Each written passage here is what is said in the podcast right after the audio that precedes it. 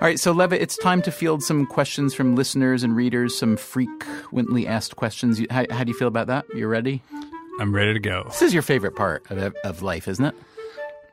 Well, I do like I like being able to just jabber for 30 seconds about something I don't know that much about and then move on to the next thing. That's why we're here. All right, here's one from a reader named Sebastian Savoy. Sebastian writes to say, Is it safe to sneeze with your eyes open? That's the best question we can get from a reader?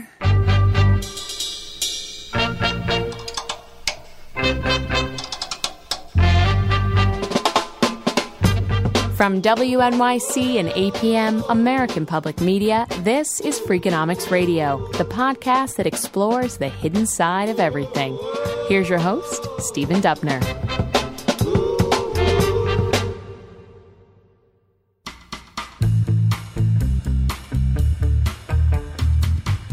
All right, so uh, let's start with a reader named Alex Daly.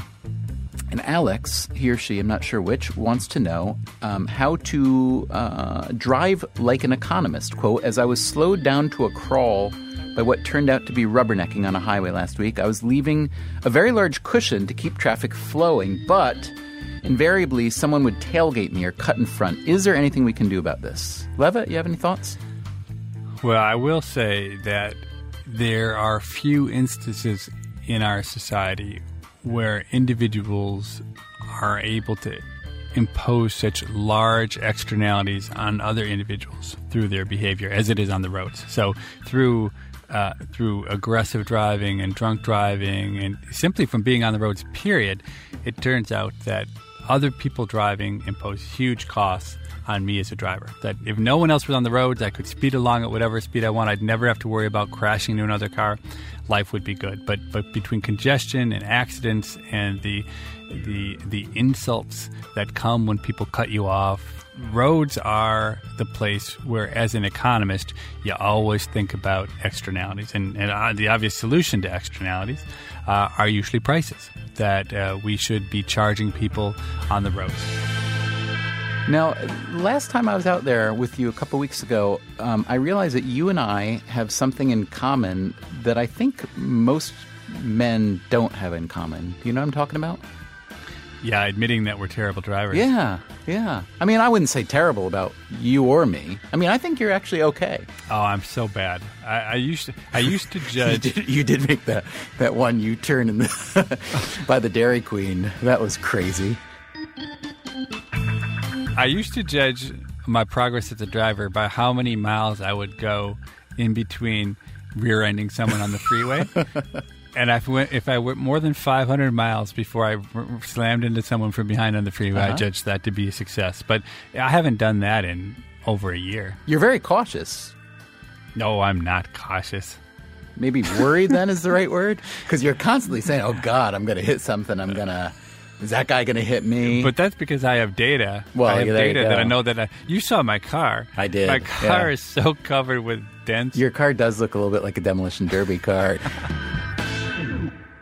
so you and I, both being admittedly not the best drivers in the world, we probably should be um, promoting or at least wishing for the next great invention. You thinking what I'm thinking? the driverless car. Yeah, the driverless car. I badly want the driverless car. I, I would I would be so happy if starting tomorrow there were never another driver in a car. I mean, the driverless car is an unbelievable invention, I think. The question is how much would people pay to be able to do other things they enjoy, like reading the newspaper or watching TV or being on the internet, when they're riding in a car instead of having to drive? And I think the answer to that is people would pay a lot of money. And that's just the start. That even ignores the fact that presumably we aren't going to let driverless cars be on the road unless they're a lot better at driving than cars that have humans driving them. So the biggest gain might even be in the reduction of fatalities. Maybe, you know, who knows, 15, 20,000 fatalities a year in the US alone and worldwide. I mean, I think the number 30. of people I who think die. we're still at about 30.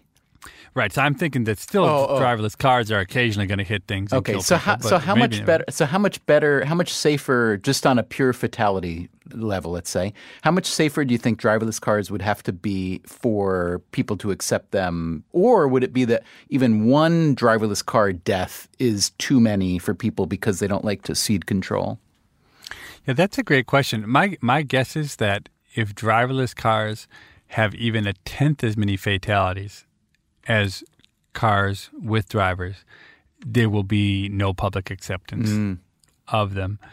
Uh, Maybe even a twentieth, and part of that is just the strangeness of the human psyche and the fact that being out of control is costly. That that people like to feel the sense of control that comes with with being behind the wheel. But but part of it I think is rational in the sense that if I am a safe driver, my likelihood of being in a crash is much much lower than the average fatality rate. So if, if I'm just driving in the middle of the day and driving well, my chance of dying on, the roads are extremely small because I'm not driving drunk, because it's not late at night, because I'm not having a one car crash going off, off the road. So consequently, I think it isn't crazy for people to demand that driverless cars be very, very safe because of the heterogeneity in the current safety attributes of, of drivers in the population.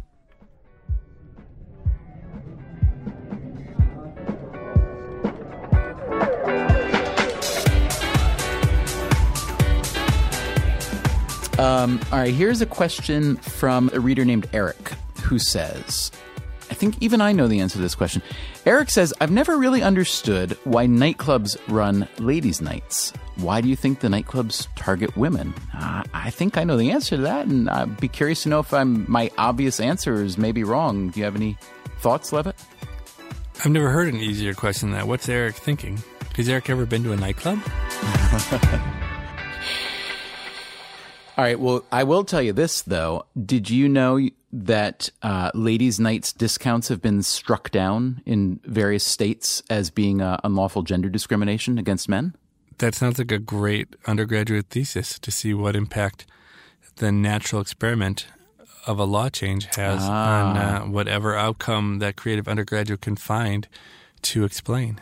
Well, let me ask you this: if you can, if some states decide to strike down ladies' night on the grounds that it's uh, gender discrimination against men, what about a senior discount, for instance, or a kids discount? Um, let's say a movie theater, right? Uh, a senior citizen and a child are consuming the same amount of product at a movie theater as a as a non-senior kid, right? They're all watching the same movie. What is the point of offering a senior discount? Everything in pricing is about the elasticity of demand. And if it turns out that it costs you the same to provide a seat to a senior as it does to a regular age person at the movie theater, but the seniors are more sensitive to pricing, then you want to charge the seniors lower if you can. It's what economists call price discrimination, and it's the basis of much of what creative companies are trying to do to maximize their profits. Okay, so that makes sense. But let's say I like to go to early bird showings of movies where there's a senior discount. And let's say I'm 40 years old. And let's say the guy next to me is 55 years old and he's just gotten his AARP card and he gets a senior discount. I want the senior discount too. How is that fair? How is price discrimination not the kind of discrimination that we don't allow? So f- fairness isn't really the question. The the question is how do companies make the most money? I mean, companies would love to charge different prices to different people. They pay a price for it though because it makes consumers angry when they find out that they're the ones who have paid the high price. But you know, when you go online, whenever I buy anything online, there's always a, a little slot at the checkout page which says coupon or coupon code, and I never ever have one. And every time I mm. see it, I feel bad about myself because I think, what kind of special deal is out there that I'm not getting? Now, I guess in many cases there's probably no special deal, but it actually always induces um, sadness in my part to know that these companies are engaging in price discrimination and I'm the odd man out. And do you ever say, you know what, if I'm not getting the coupon or the discount, forget it. I'm just not going to buy it. No, because I'm not a very price sensitive buyer. I just try Yeah. not to look at prices and I just try to enjoy life.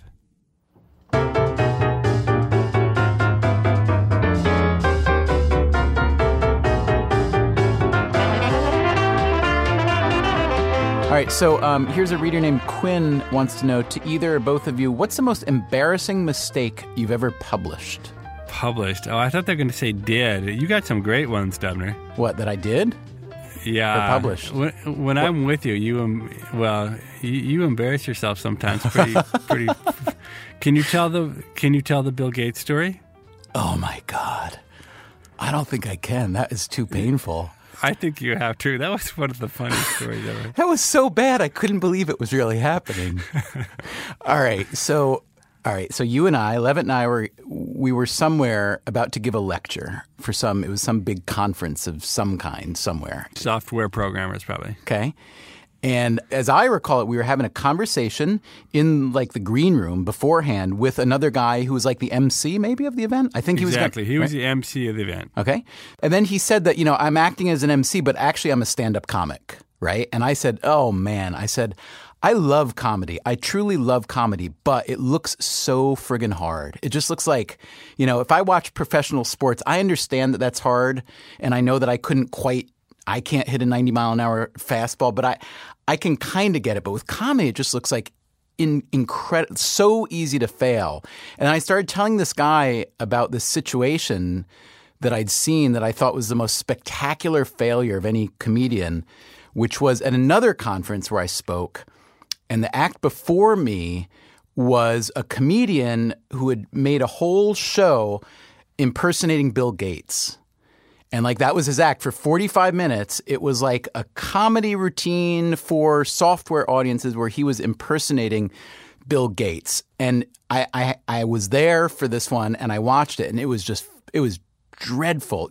So I described to this comic that we're standing with that day how bad it was. And, and and that I felt terrible for the guy that he was plainly working really hard. But like from minute 2 it was plain that his Bill Gates impersonation act sucked and there was no way it was going to get better. And then you've got like 5000 people in the audience and this dynamic of them having to sit through the whole thing and him having to go through the whole thing while knowing the next 42 three minutes were going to be terrible.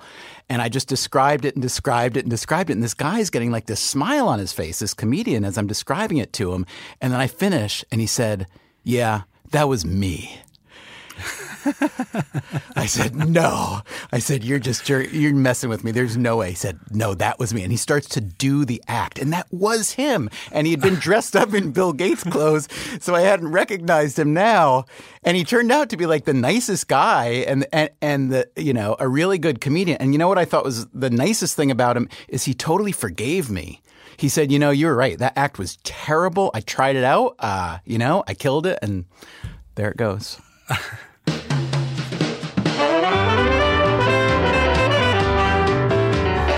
So the worst thing we've done in print, though, um, I, you know, I, I'm sure I've done many things to embarrass myself in print on the blog. Oh, all right. So here's what I remember about uh, one of yours. After our first book came out and we had our blog going, and the blog was kind of, you know, turned into something bigger than we ex- planned for it to be. And then the New York Times offered for us to put our blog on the New York Times site, which was, you know, pretty cool. And so they asked if I would uh, do a couple interviews with newspapers that wanted to, you know, write feature stories about it, like right the day it was coming. And one of them was for the New York Observer.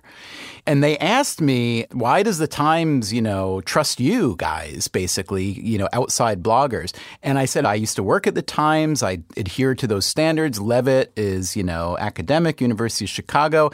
And I said, and it's not like we're going to issue some fatwa, you know, against somebody on our blog. And then the very first day of the blog, your first blog post is, um, can anyone give me some really good ideas? Uh, if I were a terrorist, how would I want to attack the United States? That's, It wasn't this that. I also gave them my best idea yes. of how, how I would attack the United States. And the comments uh, started melting down the Times' software. Like they couldn't, they, they moderated comments. They couldn't moderate them fast, fast enough. And then they shut off the comments because they, they felt like it was turning into a, uh, a kind of cesspool hate war. It was mostly against this hate was mostly against you, from what I recall, right? Oh yeah, it was all against me.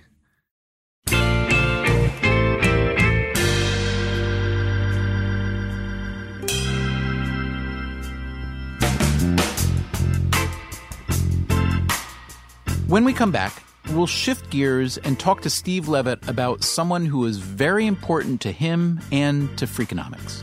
She went into my mother's closet, and my mother, for some unknown reason, had these big blonde 1970s wigs. And my sister put that big blonde wig on me, and I was transformed into Emily Vanderpool. That's coming up on Freakonomics Radio.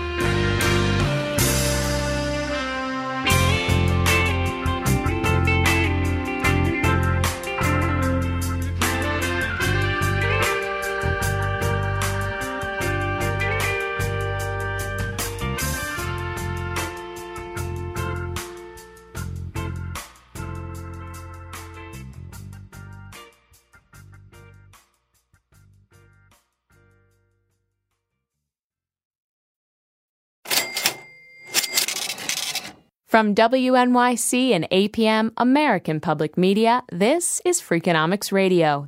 Here's your host, Stephen Dubner.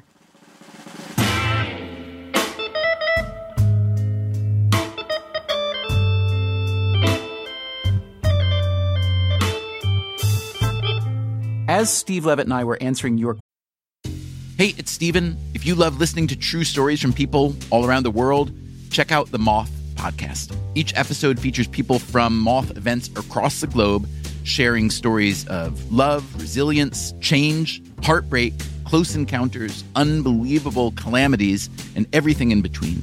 New episodes weekly. Find the Moth podcast on Spotify, Apple, Amazon Music, or wherever you listen to podcasts. Questions for this podcast? Our conversation drifted to something much sadder the recent death of his sister, Linda Levitt Jines, who was only 50 years old. She died of cancer. So, Linda was an incredibly influential person on my life. And in many ways, I can thank my sister Linda for who I turned out to be. If you go back to a time when I was maybe 12 years old, you have to imagine what I was like. I was incredibly reserved, quiet, shy. Uh, my only thing I liked to do was when I came home from school was to sit in my room and play by myself. You can imagine my horror in seventh grade when every student at the school I went to, St. Paul Academy, was required to participate in what was called the declamation contest. And this required you to go and find some piece of poetry or literature and to stand in front of the class and to recite it from memory. I mean, absolutely my worst nightmare. And so I went to my sister Linda, who at that time was in 12th grade. I asked her what I should do about the declamation contest, and she said, I'm going to take care of it for you. So she picked out a passage, and the passage was from a short story by Jean Stafford called Bad Characters. And the only shortcoming of this otherwise very entertaining passage is that it was written from the perspective of a girl. And it's amazing how much of this still sticks with me so many years later. Uh, Emily Vanderpool was the name of the narrator, and that's the person whose persona I had to take on. So all of this seemed fine. It was going well until the 11th hour when, as I practiced it, my sister Linda said, It's just missing something. I think we just, we haven't got it all there. And she said, I think I have an idea and she went up and she got one of her jumpers uh, out of the closet, the school uniforms that they had to wear when they were younger. Okay, and she put me in one of her school uniforms, and she said, "No, we're still not there." And she went into my mother's closet, and my mother, for some unknown reason, had these big blonde 1970s wigs, and my sister put that big blonde wig on me, and I was transformed into Emily Vanderpool. And uh, maybe others would have done differently, but I got up in front of the class and I gave the speech, and the worst possible thing happened. They liked it so much that I won the class representation contest, which means that I had to go and give the same speech in front of the entire school uh, body, which was really my worst nightmare. And I got up there, and I think in part because of the fact I was in drag, it was somehow easier to do than if I w- wasn't in drag. And against all odds, I won the entire seventh grade declamation contest. And I think it really did put my life on a different path than the one I otherwise would have would have headed down. You know, it's, it's interesting because it wasn't the only time uh, when I turned to her. Really, my sister Linda was unusual in the sense that she was the very best at what she did. When it came to words and creativity and jingles and titles, I literally have never met in my entire life anyone who even came close to her. Well, Levitt, in fact, there was one word that she made up that was particularly important to us. You, do you remember that night a few years ago? I was visiting you in Chicago, and we were up in your attic with Linda, and she told us the story of that particular word. I do remember that. I remember that well.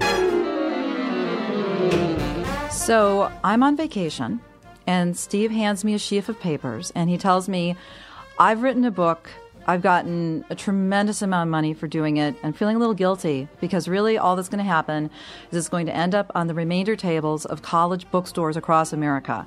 So, to make me feel a little less guilty, let's give this book a chance. If you could take your creative powers and give it a really imaginative name, I could sleep at night. So, of course, I was happy to do that. And uh, I was happy to read the manuscript, which I thought was very good. And uh, pretty much the minute I was done reading it, the name Freakonomics came to me. When Steve called me to see if I had anything, and I said, I've got a few things, but I'll tell you the leader is Freakonomics. He said, That is brilliant. Thank you. I said, Oh, it's all right. It only took me 10 minutes. So, Levitt, do you remember the publisher's response to the title Freakonomics? Oh, they hated the title Freakonomics. I mean, I think what they said to us was, "We gave you way too big in advance to call this book Freakonomics." um, I dug up some old emails. Let me read you a couple. So this is one. This is from our editor at the time, our editor on Freakonomics. She wrote, Dear Stephen and Stephen, I just presented the book to our sales department. That means where the editor kind of talks to the sales department about what the book is and how they're going to market it, blah, blah. And they were over the heels in love with it. I don't know that phrase. I guess head over heels in love with it, blah, blah, blah. However, capital, all capitals. However, they're a bit uneasy with the title. They felt that while it was catchy, it did not indicate what the book was about. They asked for something like The Tipping Point. I, I pointed out to them that unfortunately that title was already taken. What do you guys think? now, the funny thing about that is in publishing speak, when she says they were uneasy, that means they hated it more than anything because no one in publishing will ever tell you the truth. There's never I've never heard one word of bad news conveyed honestly in publishing.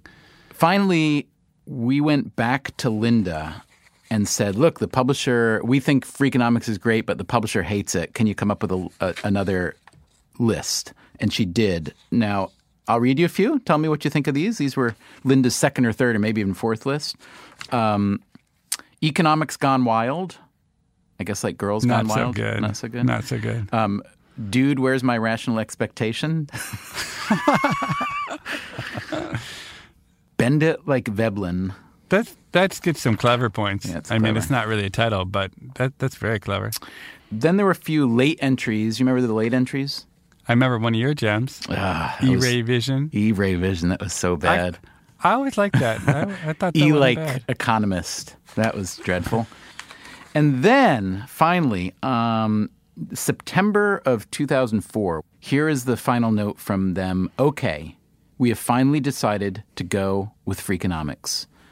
You know, if things had turned out differently, this wouldn't be the Freakonomics podcast. This would be the Bend It Like Veblen podcast. what do you think of that? I dare say that if the book had been Bend It Like Veblen, there wouldn't have been a podcast. but what do I know?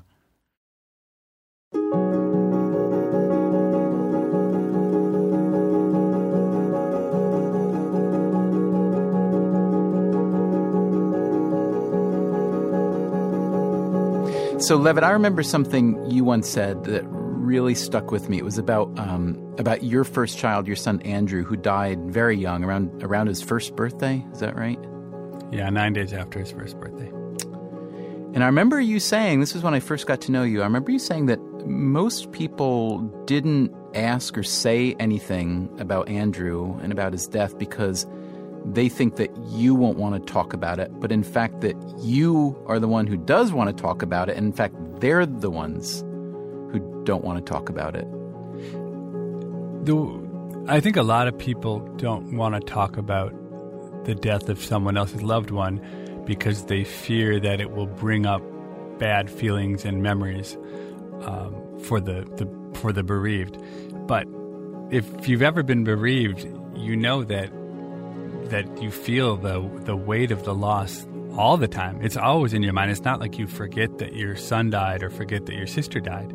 So it's crazy to think that by bringing up the the name of the person who's died or a story about the person who's died, you're you're dragging someone back to a place because they're always in that place. Mm-hmm.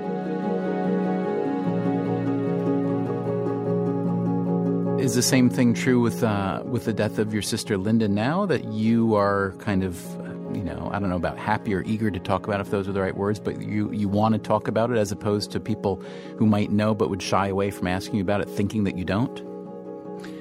Yeah, maybe I'm unusual, but I you know I love to talk about my son Andrew. I love to talk about about Linda, and um, really Linda in her own way was so special. Um, and and so so alive. I mean, it's really it's a strange thing because she was really a homebody. She was she's she, like me, tremendously antisocial. She would much rather be at home than actually talking to people. But unlike me, she had this amazing gift where every time she entered the room, she became the center of attention. I, I, I really cannot think of a time when she was in a room where she didn't become the focal point of everything that was happening. Hmm. And I think that that that aliveness that she had really lends itself to be talked about.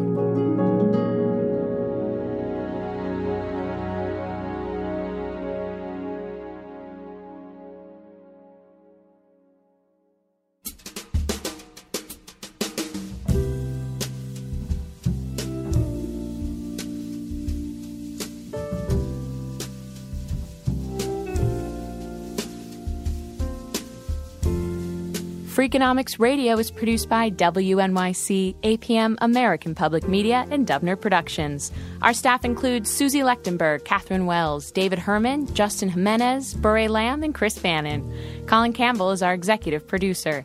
If you want more Freakonomics Radio, you can subscribe to our free podcast on iTunes or go to Freakonomics.com, where you'll find lots of radio, a blog, the books, and more.